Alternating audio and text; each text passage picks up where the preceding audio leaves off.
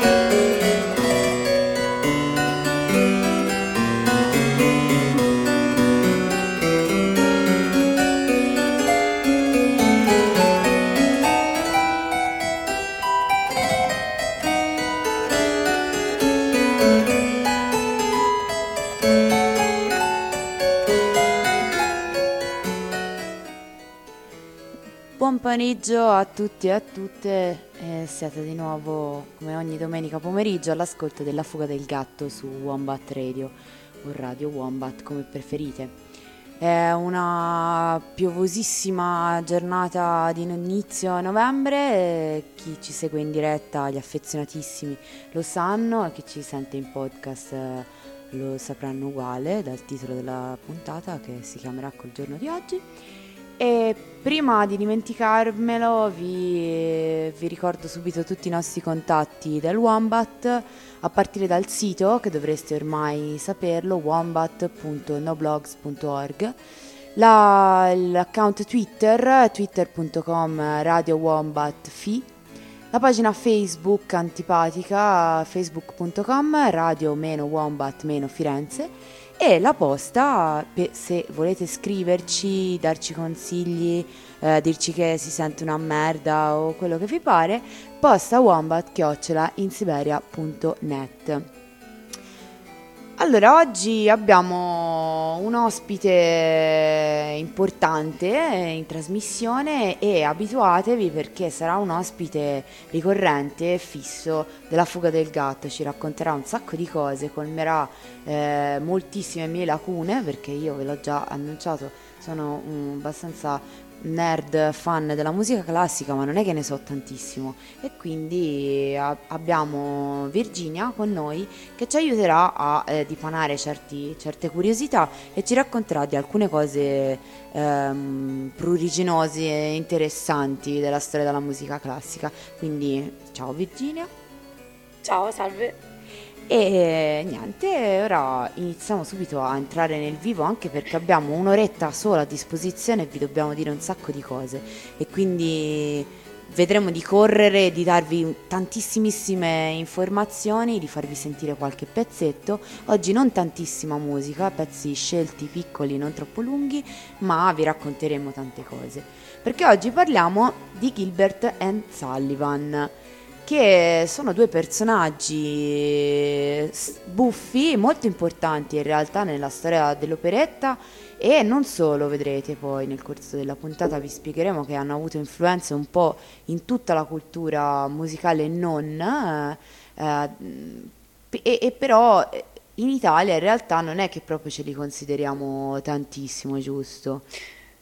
No, infatti, proprio perché vittime di tutta una tradizione operistica schiacciante e, e appunto importante, soprattutto nel, insomma, in, in, Italia gli studi su, su, su, quella che viene considerata una forma minore de, del teatro musicale come l'operetta e poi, che è poi la, la genesi del, del, musical che verrà, non, non, ce la siamo mai considerata troppo a livello di studi, ma soprattutto non è mai troppo entrata nel nostro repertorio uh, musicale e nella nostra diciamo, memoria collettiva. Beh, anche perché in effetti mi viene in mente che il musical, anche, anche proprio il musical stesso in, in esatto. Italia non è, cioè ora inizia un pochino. Esatto, e proprio questo è uno dei motivi, cioè il fatto che l'Italia abbia avuto una tradizione musicale e storiografica soprattutto, anche poi di messa in scena legata così tanto al teatro dell'opera lirica, ha fatto, poi, mh, ha fatto sì eh, che poi ci si,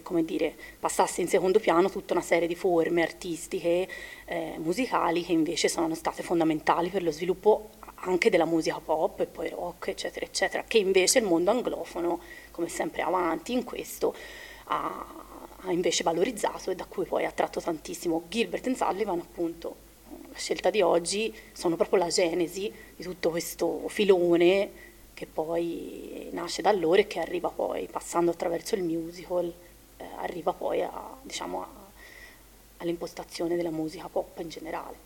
Giusto, maledetta opera lirica esatto, che ha esatto, rovinato tutto, tutto, Puccini, maledetto. Va bene, e quindi iniziamo a entrare un pochino nel, nel dettaglio delle, sia de, de, de, delle cose che facevano e dell'importanza che avevano questi due personaggi. Sì, diciamo che mh, uh, allora, come si diceva prima, l- loro influenzarono molto lo sviluppo del teatro musicale di tutto il XX secolo grazie a quest'uso satirico della rima nelle strofe che Gilbert eh, appunto utilizzava e che verrà poi ripreso da tantissimi artisti anche americani come Cole Porter, Gershwin eh, ed altri, ma anche eh, verrà poi ripreso da tutta una tradizione del teatro comico che arriva e comprende anche per esempio i Monty Python, perché no? E li ringraziamo esatto, tantissimo per, per questo, per averci dato i Monty Python. Gilbert inseriva nei testi dei vocaboli fantasiosi dove le assurdità diciamo, erano prese come, come poi logiche conclusioni, per quanto possibile e ehm, fondamentalmente le liriche erano realizzate con doppie e triple rime e, e, vennero poi prese a modello da tutti i librettisti dei lavori teatrali successivi e fondamentalmente da tutta la tradizione di Broadway per tutto il XX secolo, quindi appunto come dicevo prima proprio la genesi stessa del, del, di quello che noi oggi chiamiamo musical. Uh, Gilbert infarciva i libretti con situazioni assurde in cui l'ordine sociale era eh, era sempre messo diciamo, alla berlina e soprattutto era messo sottosopra, questo termine topsy-turvy appunto che significa sottosopra letteralmente. Ehm, che c'è è un film. È un film, esatto, è, è, è, è, stato ripreso poi nel film di Mike Lee nel 99, ma è che è usato fondamentalmente per definire proprio le opere di Gilbert and Sullivan. Le sue rime, le rime di Gilbert si facevano gioco proprio di queste, delle classi privilegiate inglesi e eh, fondamentalmente mettevano in luce in divario tra, eh, tra i poveri e, e, e, gli assurdamente ricchi e in generale la rigidità de, de, della gestione politica del periodo vittoriano. Certo. Ma il film in realtà Topsy Turvy, io ho provato a, a cercarlo in streaming, ma non, non sono eh, riuscita, è... però in realtà ho visto che comunque si trova da scaricare. Sì, sì, sì. tra l'altro è un film molto, molto carino, molto divertente, Mike Lee è un grande, un grande, regista, premiato molte volte anche a Cannes, con Vera Drake e altri film, è un regista molto inglese e come tutti i registi molto inglesi ha una, una, cura particolare per la colonna musica e un amore particolare per il teatro e, e la cultura musicale in genere. Quindi questo suo, suo film è proprio è, lo, è l'opera che lui ha dedicato a, a Gilbert and Sullivan, che appunto noi non ce ne rendiamo conto, come diceva prima la Mari, ma per gli inglesi e per il mondo anglofono è una pietra miliare, come per noi può esserlo in maniera diversa, appunto Puccini piuttosto che, che Verdi, appunto in maniera chiaramente diversa, no? E si capisce eh, la differenza. Perché per loro è proprio, le, poi si dirà più avanti, ma le loro rime, le loro parole sono entrate proprio a far parte di, un, di una serie di, di, riferimenti e citazioni in tutta la cultura anglofona e non poi nel tempo. E invece Sullivan, i- quindi le composizioni, chi, chi faceva la, la- la parte del compositore? Ecco, Sullivan eh, fu ovviamente autore anche di molti altri lavori, oltre la collaborazione con Gilbert, poi lo diremo, lavori orchestrali, scrisse, scrisse oratori, canzoni, inni e soprattutto scrisse molti lavori interessanti ehm, basati su opere eh, musicali tratte da Shakespeare, Musica- cioè musicava proprio, eh, uno dei suoi primi lavori fu musicare La Tempesta di Shakespeare, quindi era fondamentalmente già eh, legato al, alla- al teatro musicale, cioè non era un compositore sinfonico, ma fondamentalmente nasceva come compositore di opere teatrali. Quindi per lui fu abbastanza normale, probabilmente al momento dell'incontro con, con- con Gilbert, di cui parleremo più avanti, tradursi in, eh, in uno scrittore di memorabili e orecchiabili melodie che riuscivano poi a esprimere questo umorismo e questo pathos eh, che era alla base della scrittura di Gilbert. Ehm, Giusto. La sua ingenuità musicale, eh, paradossalmente abbinata ad altri elementi, gli fece raggiungere eh, e anche superare la fama di molti altri compositori classici, magari anche più eruditi in un certo senso, più, più completi. Però proprio questa sua capacità di adattarsi alla, alla parola, soprattutto poi alla parola di Gilbert, lo aiutarono, lo resero famoso, insomma. Sì, un uso della parola che in realtà appunto nella musica classica, non solo di quell'epoca inglese, era fondamentale. A me mi veniva in mente mentre parlavi che comunque il, il fatto di musicare le, le- opere di Shakespeare era lunga tradizione inglese, Esatto. mi viene in mente Parcel, che era quasi contemporaneo, e non solo, e lo vedremo, ve lo rivocheremo spesso alla fuga del gatto perché io sono molto fanatica di queste cose e quindi lo approfondiremo. E facciamo già sentire un primo pezzo? Sì, Che ne sì, dici? sì, un estratto da una delle loro opere. Sì, ora in realtà vi facciamo già sentire un estratto dalle Sorcerer, però in realtà eh, ve ne parliamo meglio dopo di Sì. quest'opera, quindi adesso iniziate a fare l'orecchio a questo tipo di vocalità e suoni e poi dopo vi spiegheremo meglio l'opera e tutto. Il pezzo si chiama Time Was When Love and I Were Well. Lo mandiamo e poi continuiamo co- a, a illustrarvi questi due strani personaggi.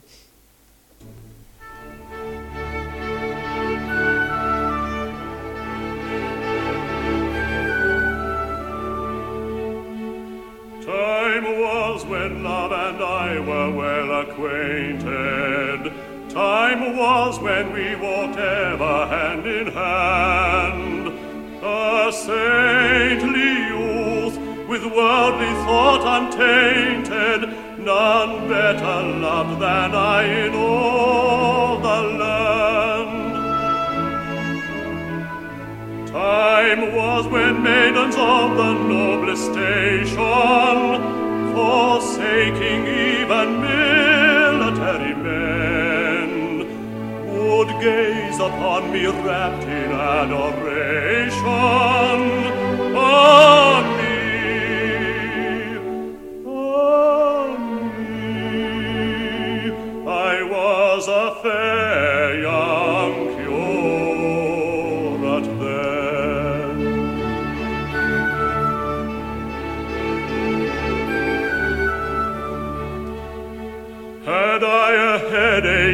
sighed the maids assembled. Had I a cold, welled forth a silent tear.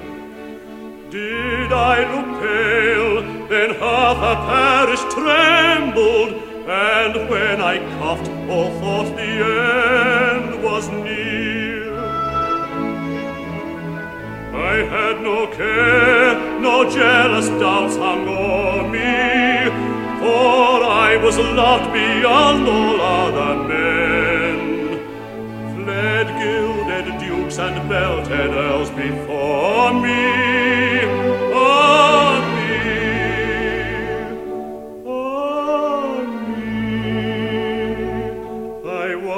Was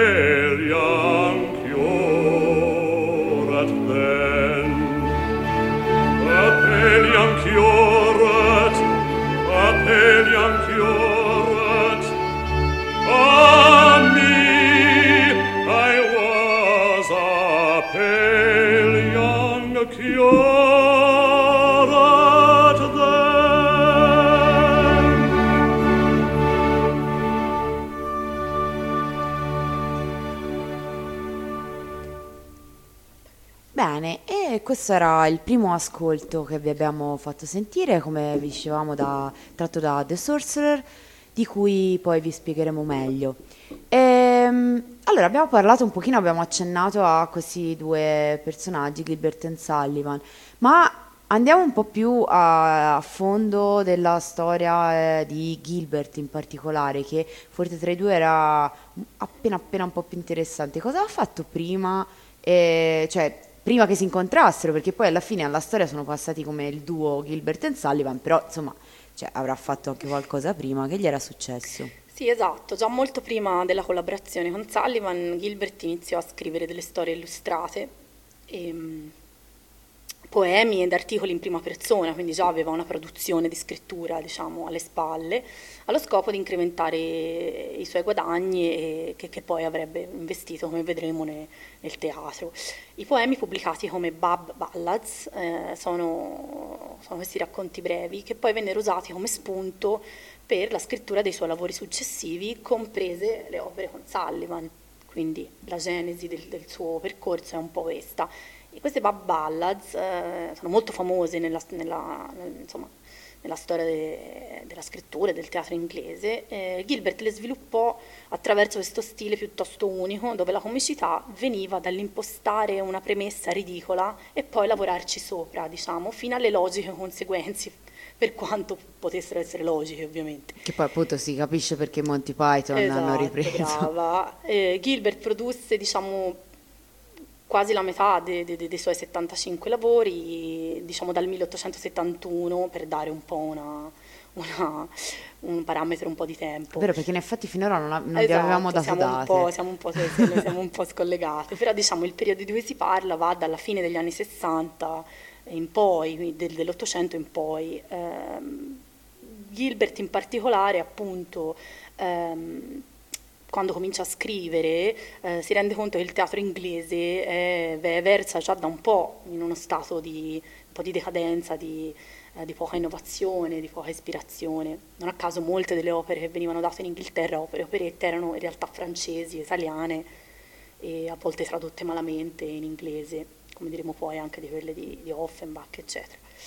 E fu proprio Gilbert anche che aiutò a riformare ad elevare questa diciamo, chiamiamola rispettabilità culturale del teatro inglese, eh, iniziando a fondare una, una, compagnia, una propria enterprise, German Red Entertainment. Mm-hmm. E fu grazie a un compositore che lavorava inizialmente con lui, Albert Clay, eh, che venne poi in contatto con Sullivan, cioè questo Clay li presentò nel 1869. E, e venne, avvenne il grande incontro. Due anni dopo il grande incontro i due realizzarono poi la prima opera in collaborazione tra loro. E... Di cui iniziamo già a parlarvi, perché sì. poi ve ne faremo sentire un pezzettino. Esatto. E si parla appunto, eh, stiamo parlando di Tespis. Tespis, la prima operetta in collaborazione tra i due. Mm-hmm. Bene, e allora Tespis, la, um, un'operetta sì. che eh, me, mm, messa in scena a Londra. Sì, allora Tespis eh, è ancora un'opera, non è ancora un'opera diciamo uh, delle più complete dei due, anche perché è la prima in cui collaborano, quindi è un'opera uh, che, che, porta ancora dei caratteri un po', un po' grezzi, se vogliamo, ancora un po' un linguaggio che poi i due svilupperanno. E sì, fu messa in scena a Londra uh, nell'871 e venne poi replicata per 63 spettacoli, quindi ebbe un discreto successo. È una, è una, pantomima in cui gli dei dell'Olimpo, diventati vecchi e incapaci, vengono rimpiazzati temporaneamente da un gruppo di attrici e attori. Come vedete c'è già il tema del metateatro, quindi...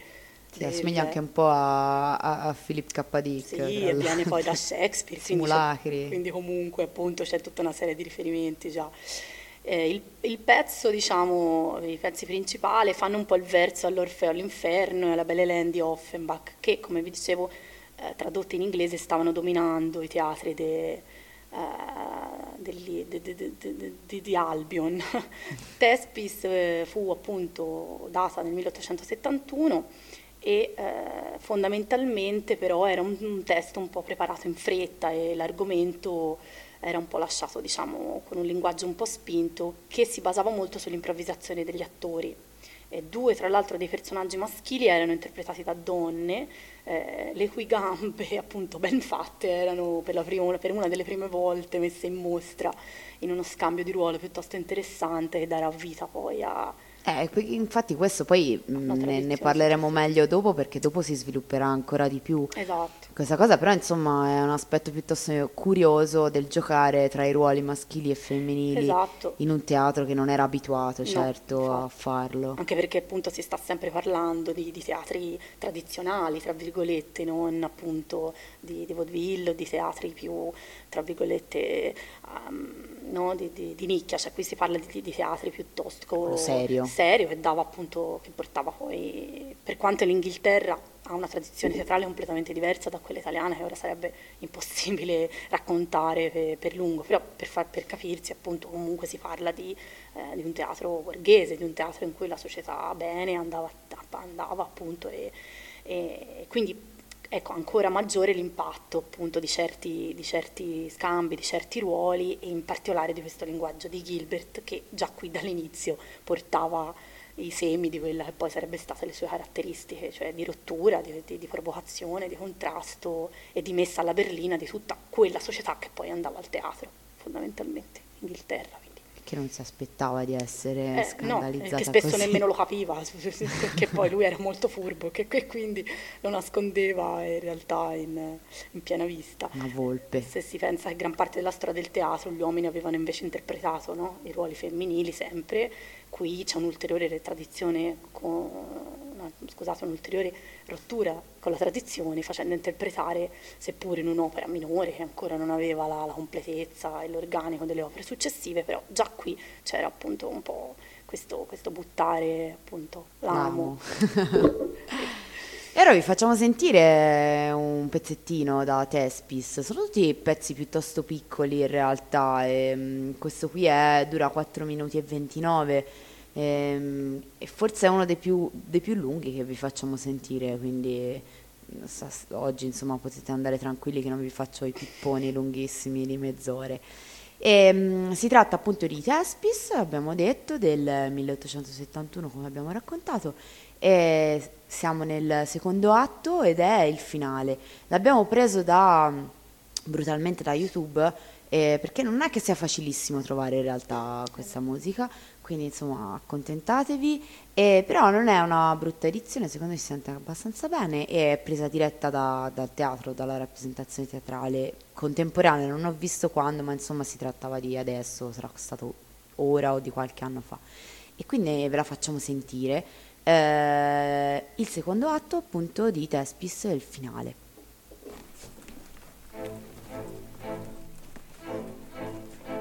When interferes is more than we can stand. Of the maiden clearest with your majestic hand. What fools these mortals be! Your threats to us ring hollow. I'm Jupiter. I'm Mars. And I'm Apollo.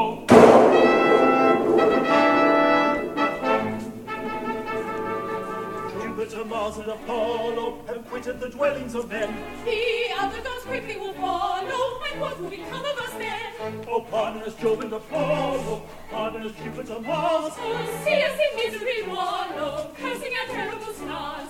Jupiter, Mars, and Apollo have quitted the dwellings of men. The other gods quickly will follow, and what will become of us then?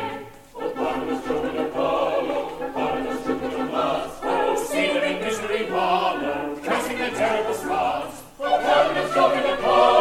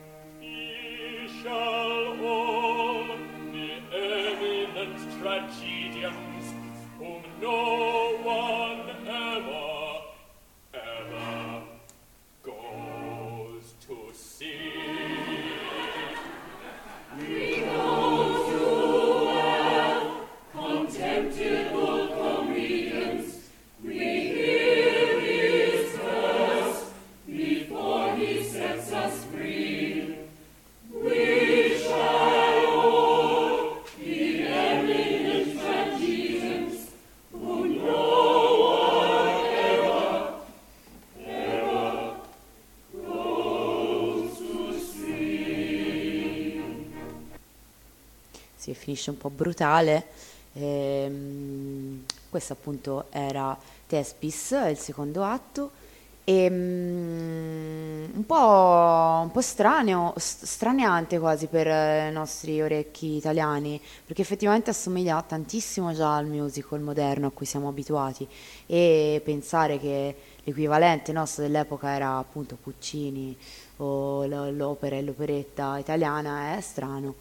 E in realtà invece appunto Tespis, eh, appunto questa prima operetta un po' acerba, diciamo, ebbe un grande successo che però poi chiaramente venne doppiato dalle successive opere più mature, giusto?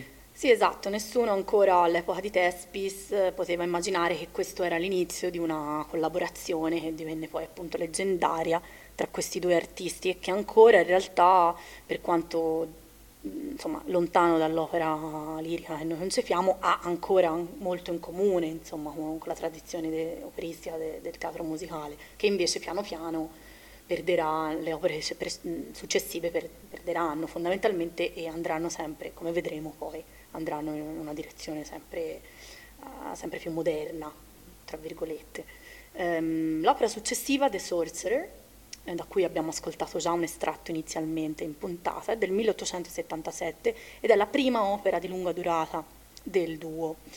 Ed è, inaugura questo, questo filone che sarà definito Savoy Opera, dal nome appunto del Teatro Savoy di Londra, che in realtà doveva essere ancora costruito, finito insomma di, di costruire, ma il, la, il proprietario Cart eh, era talmente interessato allo sviluppo di un'opera leggera in, inglese che rimpiazzasse poi appunto quei lavori francesi di cui si parlava prima, che dominavano le scene teatrali, che chiese a Gilbert e, e quindi a Sullivan un'opera comica che servisse da antagonista eh, per, per, per, per, le rappresentazioni appunto serali del, del teatro. E Gilbert eh, trovò il soggetto in uno dei, dei, suoi brevi racconti che abbiamo citato prima, appunto, eh, che aveva scritto prima dell'incontro con Sullivan, si chiamava The Lisir of Love, che riguarda un uomo d'affari londinese al quale capita, come in tutte le, le scritture di Gilbert, buffamente di diventare uno stregone e un procacciatore di benedizioni non molto richieste e di maledizioni molto popolari. E ora ve lo facciamo sentire subito, così a bomba, così vi fate già un'idea. E, ehm, questo è un, è un, pezzettino appunto che eh, si intitola Spirits of Earth and Hair e non, non c'ho assolutamente scritto in quale atto si trova, ma eh, vabbè, arrangiate. Tanto in realtà si trova abbastanza facile. È uno dei, sì, dei, dei, dei, temi principali, appunto, in cui lui evoca questi spiriti che gli servono. Appunto. Sì, anche questo è un ascolto abbastanza breve, quindi insomma ci risentiamo tra pochissimo. Sentitevelo intanto.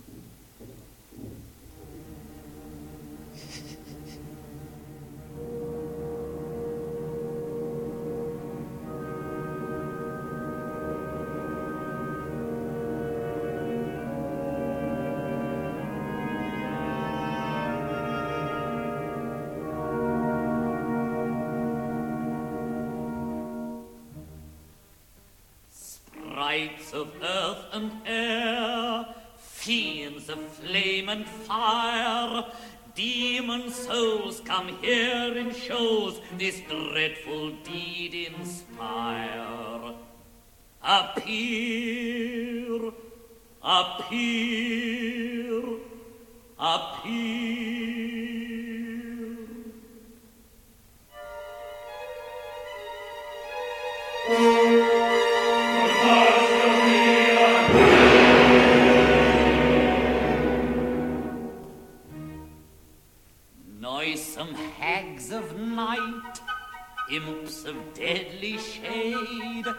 Pallid ghosts arise in hosts and lend me all your aid.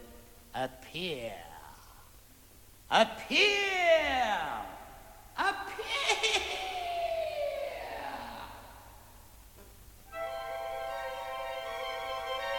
Hark,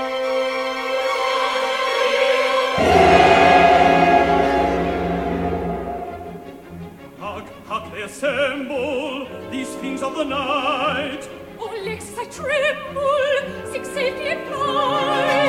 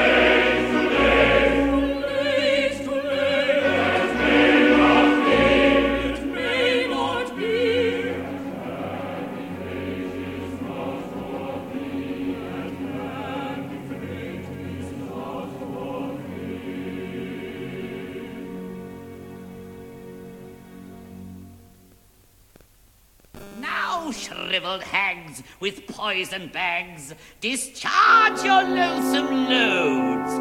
Spit flame and fire, unholy choir, belch forth your venom toads.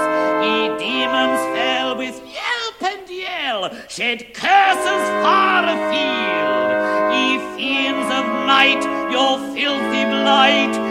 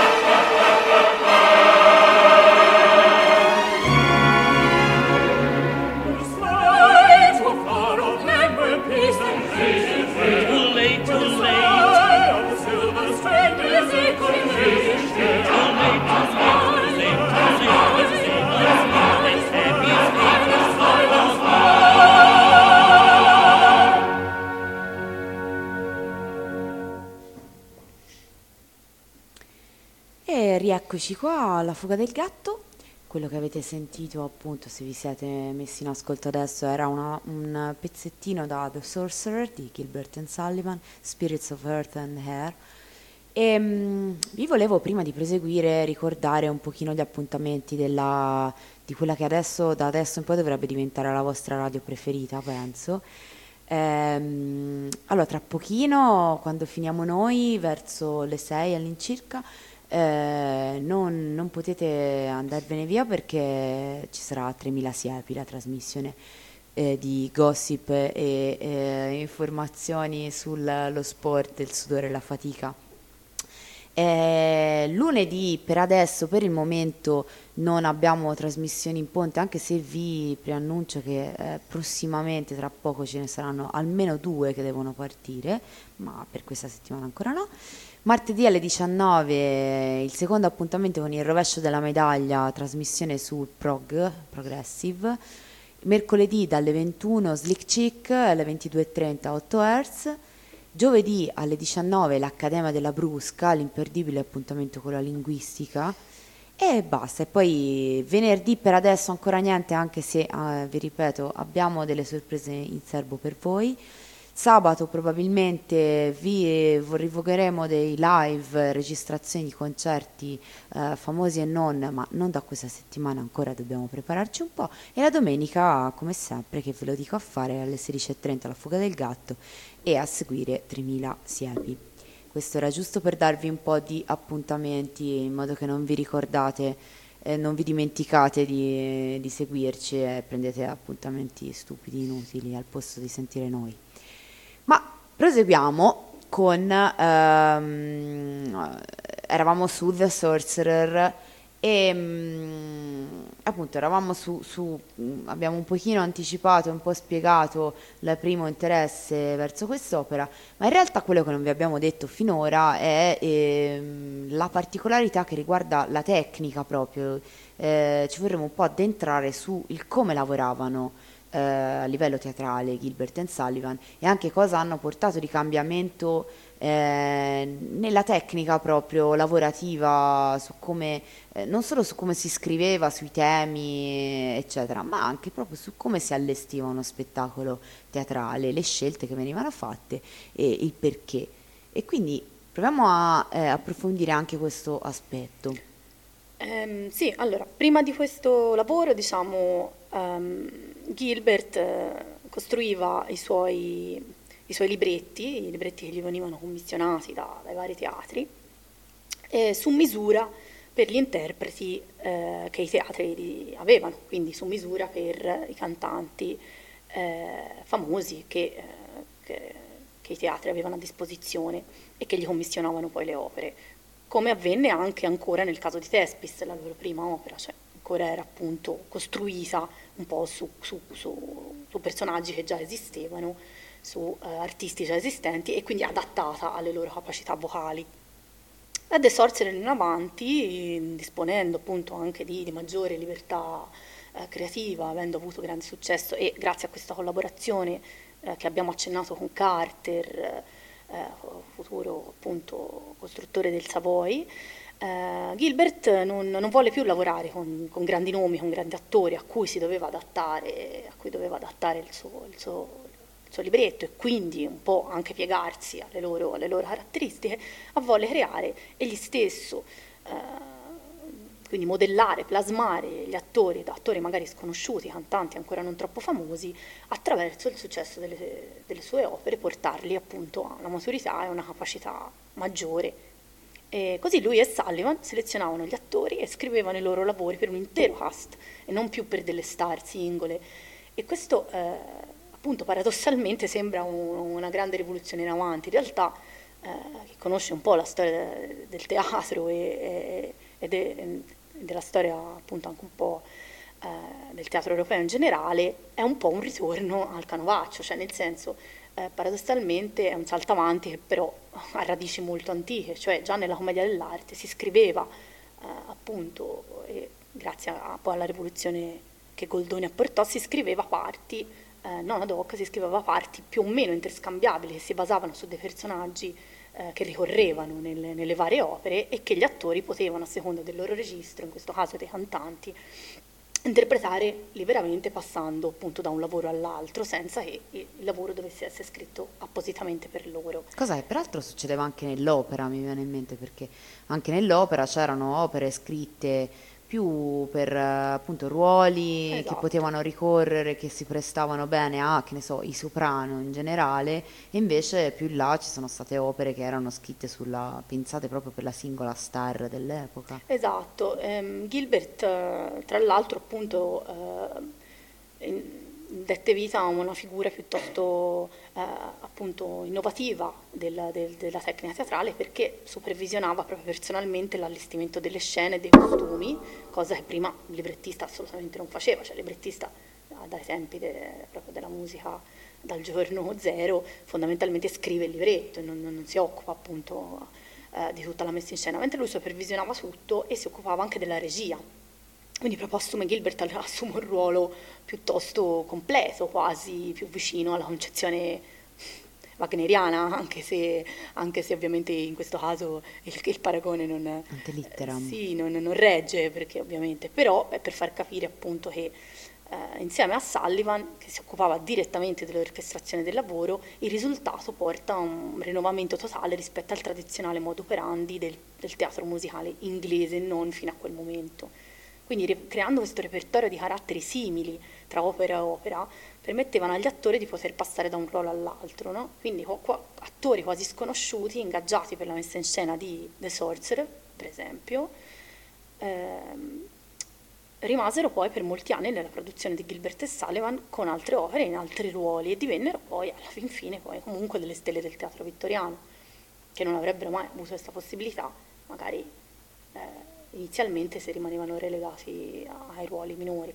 Un'altra cosa molto interessante, ancora non si è detta, ma che si, insomma, che si troverà riscontro più avanti, è il ruolo del coro, che in Gilbert e Sullivan, a differenza de- della concezione dell'opera in classica, lirica, come siamo abituati a pensarla, il coro rimane sempre un po', per quanto è importante, per quanto è in secondo piano rispetto al solo, no? Alla, al contorno, momento, esatto, mentre il coro in Gilbert e Sullivan ha un ruolo non marginale ma quasi eh, sullo stesso piano spesso de- La dei tradizione solisti. anche di, di Shakespeare. in Esatto, effetti. e che poi sarà di nuovo una base del, del- del musical, perché poi il musical di tutto quello che si intende, col, con, diciamo, col mega, mega, mega contenitore del musical moderno, nei momenti di, se tutti pensiamo ai più grandi musical, il momento del, del concertato e del coro si innesta quasi sempre poi, no? Nel- non rimane mai in secondo piano, ma si innesta sempre nel, insomma, e va spesso in- al pari dei, dei protagonisti. Molto classica, molto anche la tragedia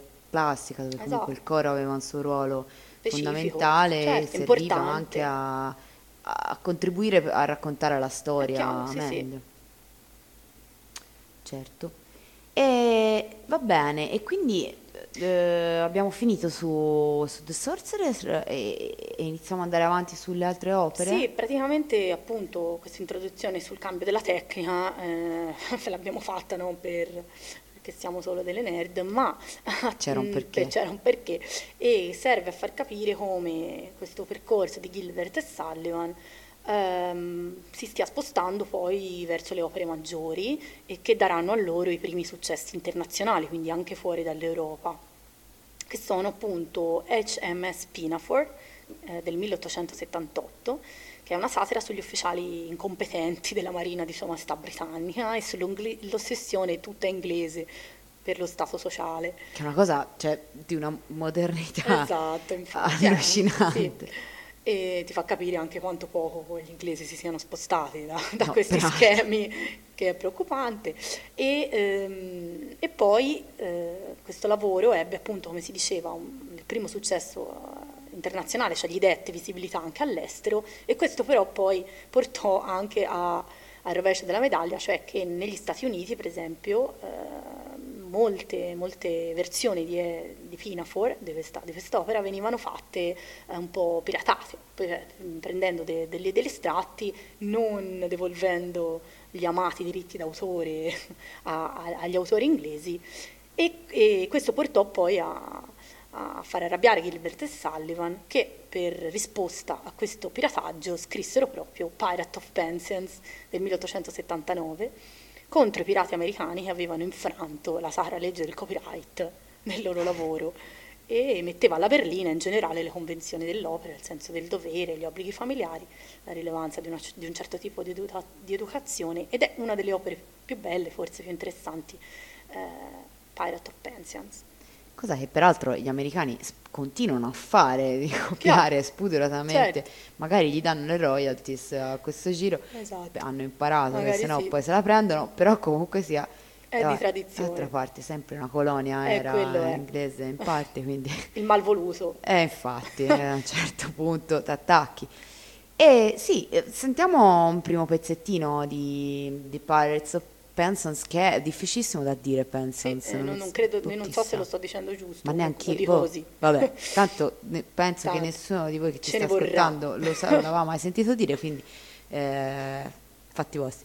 Ehm, siamo nell'atto primo e questo pezzettino che vi facciamo sentire è- si intitola Poor, oh poor the pirate Sherry.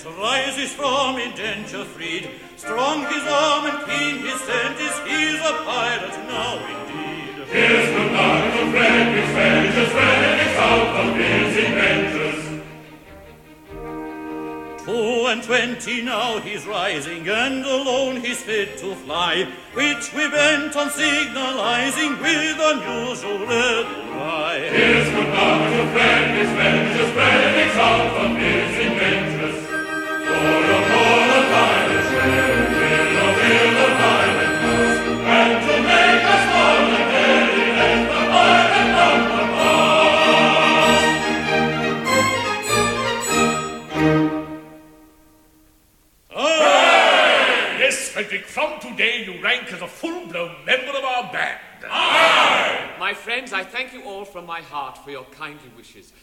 Would that I could repay them as they deserve. What do you mean?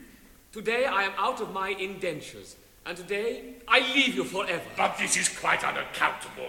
A keener hand at scuttling a cunarder or cutting out a piano never shipped a handspike.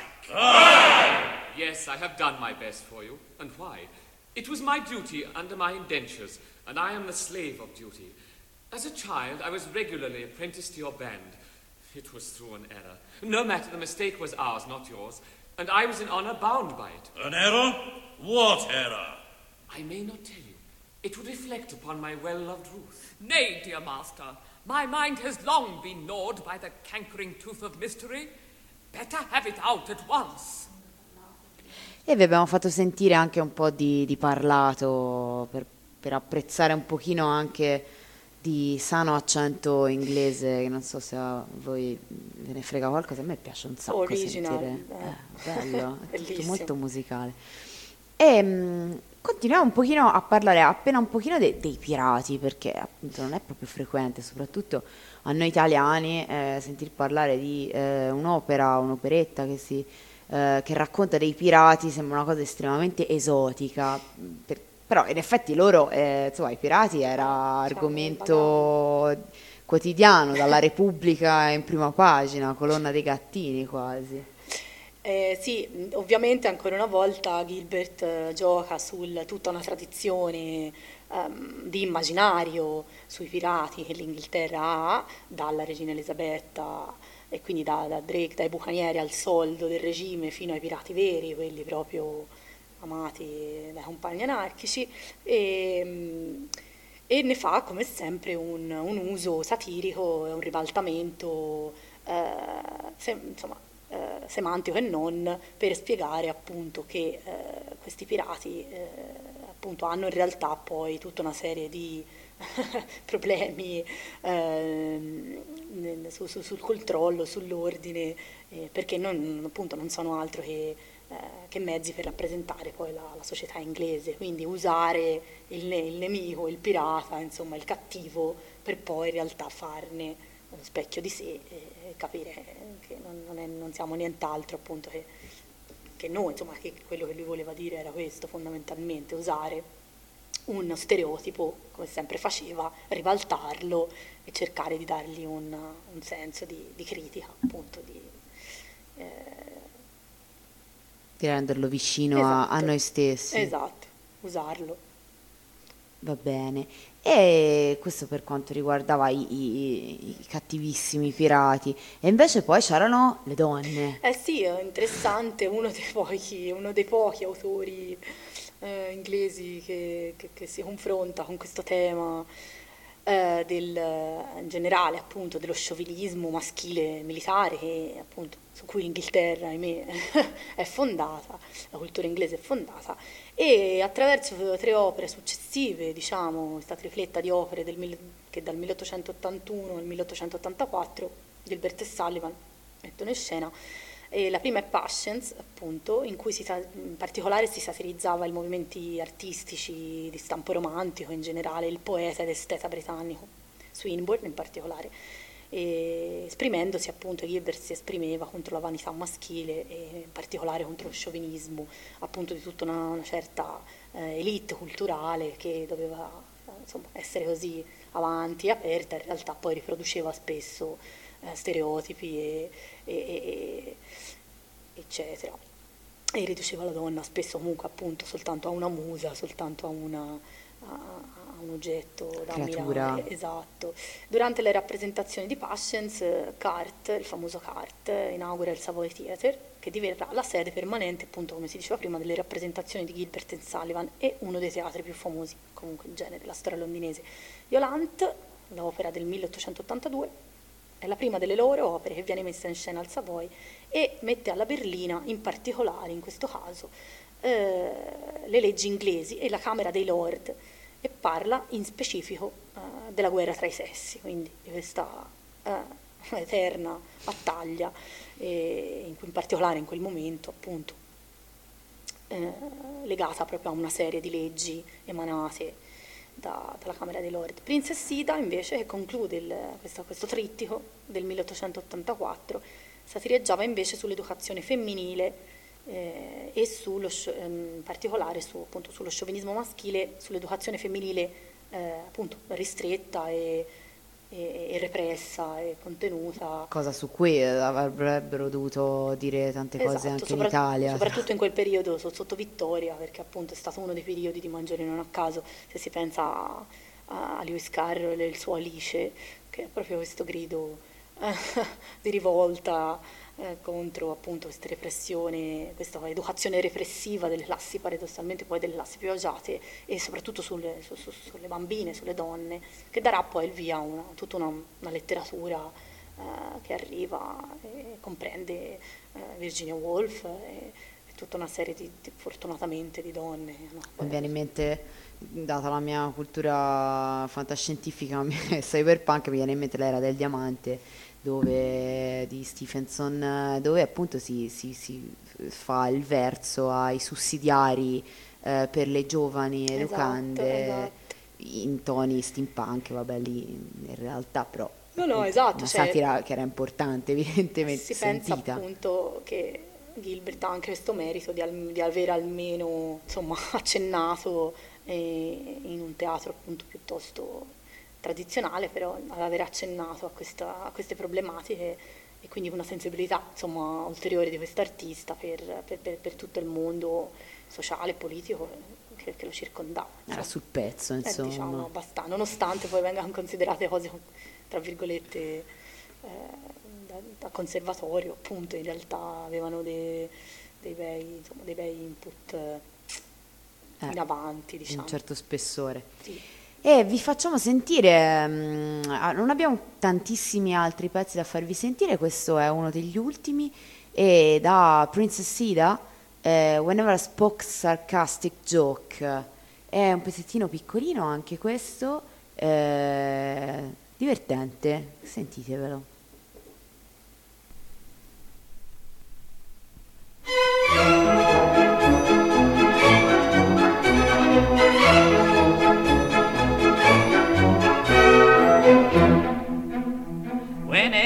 Spoke sarcastic joke replete with malice spiteful, these people mild politely smiled and voted me delightful. Now when a white sits up all night ill-natured jokes devising, and all his wiles are met with smiles, it's hard, there's no disguising. Ah, oh don't the days seem lank and long when all goes right and nothing goes wrong? And isn't your life extremely flat with nothing whatever to grumble at?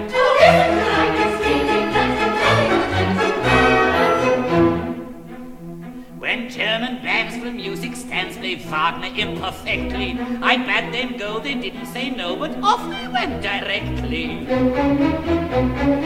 The organ boys, they stopped their noise with readiness surprising, and grinning herds of hurdy-gurds retired apologizing. Ah, oh, don't the days seem lank and long when all goes right and nothing goes wrong? And isn't your life extremely flat with nothing whatever to grumble at?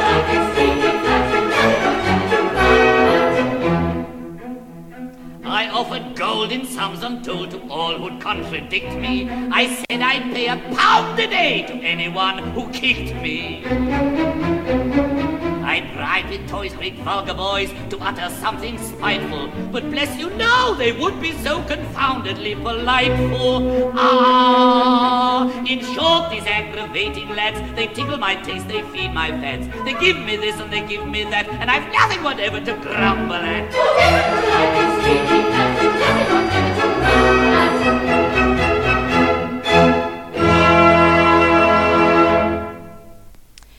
Questo era appunto un pezzettino tratto da Princess Ida e, mm, del 1884, anche se sembrava molto molto molto più moderno e attuale, ma in realtà era vecchiotto. E, mm, e adesso niente, siamo arrivati ai grandi fasti, ai momenti di grande successo, nonostante le serrate mh, mm, satire che evidentemente appunto non coglievano tanto bene. E, e però e poi a un certo punto arriva la crisi. Eh sì, eh, come dicevano i Blue Vertigo all'epoca, la crisi arri- arriva la crisi e quando arriva questa situazione tremenda. Però dopo un periodo di crisi, appunto, questa crisi creativa e di dissenso artistico proprio tra i due, perché fondamentalmente fin dall'inizio questi due artisti, librettista e compositore, hanno una, in realtà anche una grande differenza di vedute e eh, fondamentalmente dovuta al fatto che Sullivan era molto meno incline allo scontro e alla, provo- alla provocazione rispetto a Gilbert, aveva una, diciamo, un'indole più accomodante e soprattutto una visione un po' più eh, di pace tra le classi, se questo mai sia possibile, però mh, mm, mh, comincia appunto Sullivan via via a desiderare un maggiore realismo emotivo, una maggiore profondità rispetto invece a questa vena comica che a volte appunto in Gilbert si spinge veramente all'estremo anche grazie appunto alla satira. E quindi diciamo, cioè, dal 1884 in poi c'è un po' un momento di, di crisi e di, e di, dissenso tra i due che si allontanano appunto, vedremo momentaneamente e Gilbert però qui diciamo viene fulminato un po' sulla via di Damasco perché grazie a, diciamo, a, alla visita di alcune esposizioni, tra cui la, la grande esposizione di Londra, si, si innamora, si avvicina, eh, sviluppa un gusto per l'arte orientale. Sì, che poi era effettivamente un, uh, la cosa del momento, diciamo, la novità esatto, del momento esatto. e la, la, la pruderia del momento, perché anche, ma mica soltanto ovviamente in, in, Inghilterra basta pensare agli impressionisti francesi e al loro amore per eh, le stampe giapponesi del, dell'epoca Edo e, e, mm, a me viene in mente Monet e la sua immensa collezione di stampe giapponesi e poi eh, tutta l'influenza che ha avuto l'arte giapponese anche nell'arte eh, appunto impressionista, ma non solo, perché insomma, diciamo in tutta quella, l'arte di quel periodo eh, anche occident- cosiddetta occidentale. Esatto, soprattutto perché l'Inghilterra poi appunto colonizzando poi i paesi eh, de- dell'Asia, tra cui il Giappone, aveva poi un collegamento diretto proprio con le, con le merci, con le merci eh, di, quali- insomma, di grande qualità e tutto quello che arrivava poi da là chiaramente eh, veniva visto, veniva, veniva, ammirato e conquistava appunto questo gusto europeo influenzandoli, come diceva appunto Maria in tanti campi e, e in particolare Gilbert fu, uh, fu proprio fulminato da questa, da questa, estetica orientale, da, da questi personaggi uh, appunto uh, esotici e interessanti e scrisse, cominciò a scrivere il libretto di quella che sarebbe passata alla storia come la più famosa opera del duo inglese, il loro capolavoro De Mikado. Che poi appunto ne parleremo approfonditamente, però eh, la, la, cosa che salta all'occhio è che ne parlano in maniera eh, non tipicamente da, da, colono tipico come facevano i loro contemporanei, ma sempre con questo gusto ironico, sottile. Eh, in parte veramente british, va detto, però dissacrante e molto interessante senza arrivare al razzismo che invece Appunto, brutale veniva esatto. spesso e, usato. Come sempre Gilbert si fa beffe della rigida burocrazia inglese e delle poesie della sua società colonialista, attribuendole apparentemente al popolo giapponese quindi fa, usa appunto il popolo giapponese per in realtà far parlare, mettere alla berlina gli inglesi, creando di nuovo appunto un rovesciamento di senso, a lui tanto caro, appunto un famoso tapsi turvi, che dir si voglia, cioè una, un parlare appunto di sé eh, attraverso però la voce di, eh, della, de, del dell'altro, diverso. dell'alterità, del diverso. Quindi queste, queste figure, questi, questi, giapponesi interpretati da attori inglesi eh, che mettono alla berlina il sistema appunto eh, di idee colonialiste, di stereotipi e quindi mettono alla berlina se stessi poi. E, um, De Mikado è l'opera di teatro musicale più rappresentata della storia del teatro e si pensa che appunto per 672 rappresentazioni, cioè andò avanti per 672 rappresentazioni, quindi una cosa straordinaria, che non aveva appunto nessun precedente nella storia dell'opera musicale inglese, ma credo in generale, eh, in generale europea, penso. Eh, questo dà la misura di quanto quest'opera sia stata appunto una pietra miliare e quanto poi come diremo poi più avanti, abbia dato vita e ispirato tantissimi altri lavori successivi eh, in, in, in, campi appunto diversi come il musical e come, e come altre forme. Anche perché il mondo orientale poi ha eh, influenzato esatto. in generale la cultura anglosassone in maniera brutale anche dopo, anche e nel Novecento. Grazie a, questa, a queste linee stilistica eh, lui aveva proprio indovinato, quello sarebbe stato poi un gusto eh, che poi appunto sarebbe rimasto eh, e avrebbe conquistato poi la cultura. Ci aveva dato. Ci aveva dato. Oh, eh, c'è niente da fare. E eh, facciamo sentire appunto la, um, uno dei, de, degli estratti più, più famosi appunto mm-hmm. e più interessanti forse. Sì eh, che viene detto The List, in realtà io l'ho trovato sotto il... perché chiaramente essendo piccole estratti arie non hanno sempre lo stesso titolo, certo. eh, si trova anche come As Someday It May Happen. E, um, un, altro, un altro, pezzettino piuttosto piccolo, ve ne sare- faremo sentire in tutto due tratti da Mikado. Eh, l'altro tra, a breve e poi continuiamo a parlarvi in chiusura delle influenze che questi due personaggi strani, Gilbert e Sullivan, hanno avuto eh, nella cultura tutta, possiamo dire, anche quella più pop e contemporanea.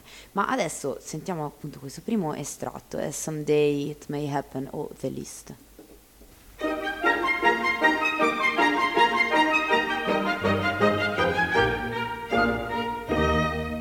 Someday it may happen that the victim must be found. I've got a little list, I've got a little list of society offenders who might well be underground and who never would be missed who never would be missed.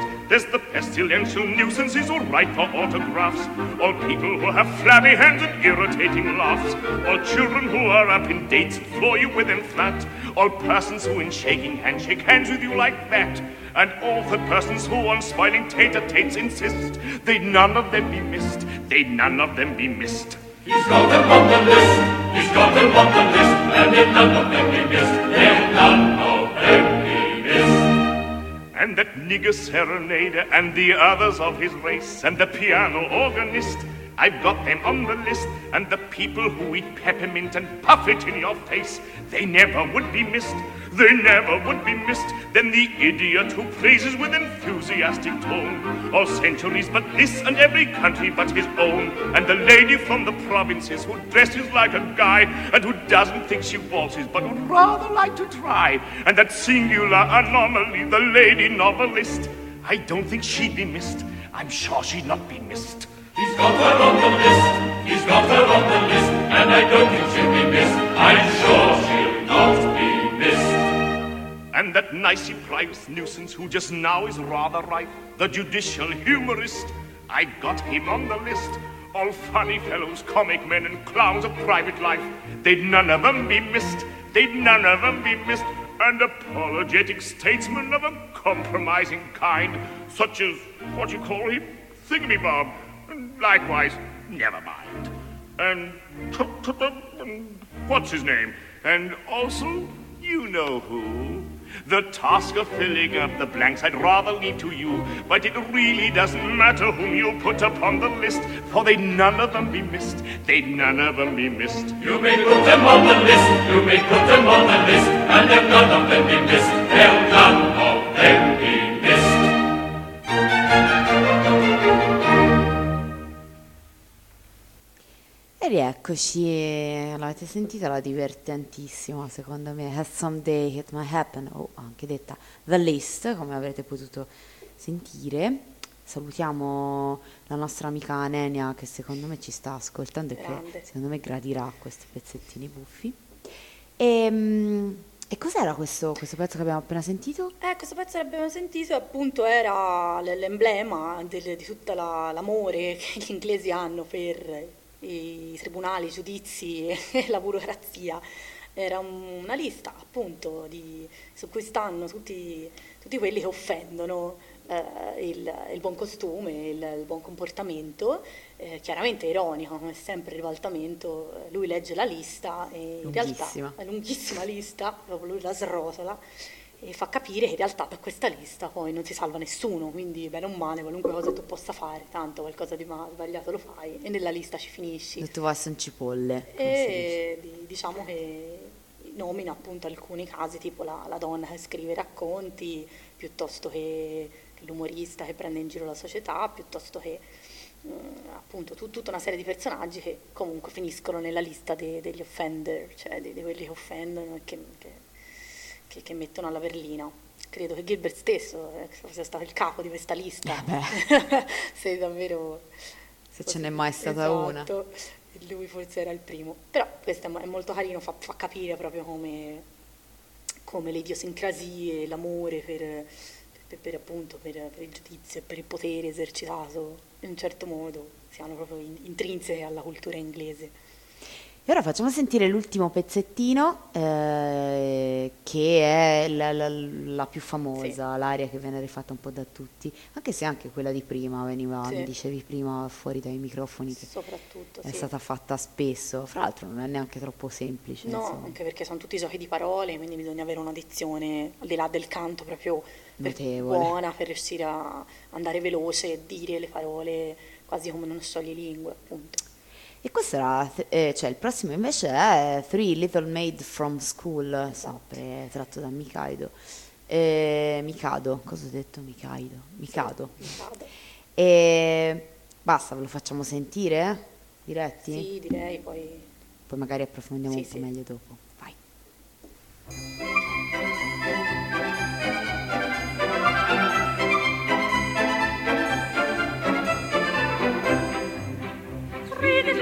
School are we, part of schoolgirl well can be, filled to the brim with girlish glee.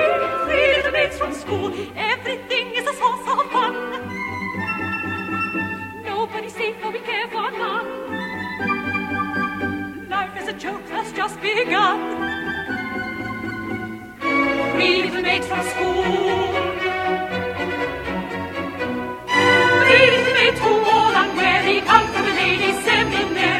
From genius tutelary. Three little maids from school, three little maids from school.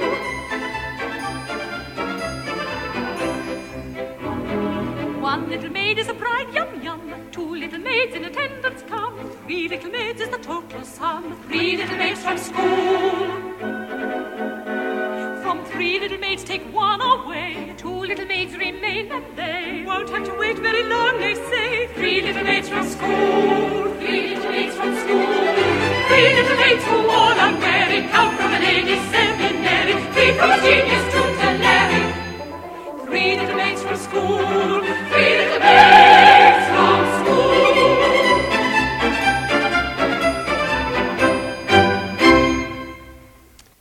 Questo era, come abbiamo detto, Three Little Maids from School.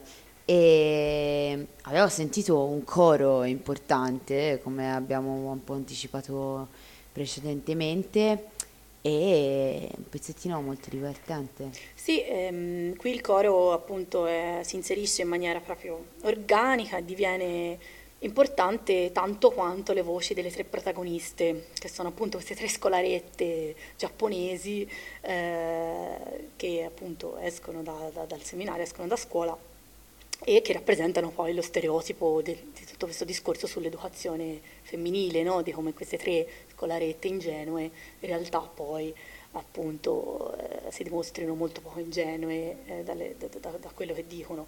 E mh, mm, il coro qui appunto entra e prende proprio prende importanza eh, è questa è una, come si diceva, la, la dimostrazione di una delle innovazioni di Gilbert e Sullivan che apriranno poi la strada al musical moderno. Questo forse è uno dei pezzi che assomiglia più, che ricorda più i musical come noi sì, siamo, siamo diciamo, abituati ad intenderli, in cui c'è questi brevi scambi eh, tra, le, tra, tra, le, voci sole e poi il coro, che come spesso eh, succede nei musical eh, diventa parte, in certi momenti diventa parte del tutto e, e prende poi un po' il sopravvento. No?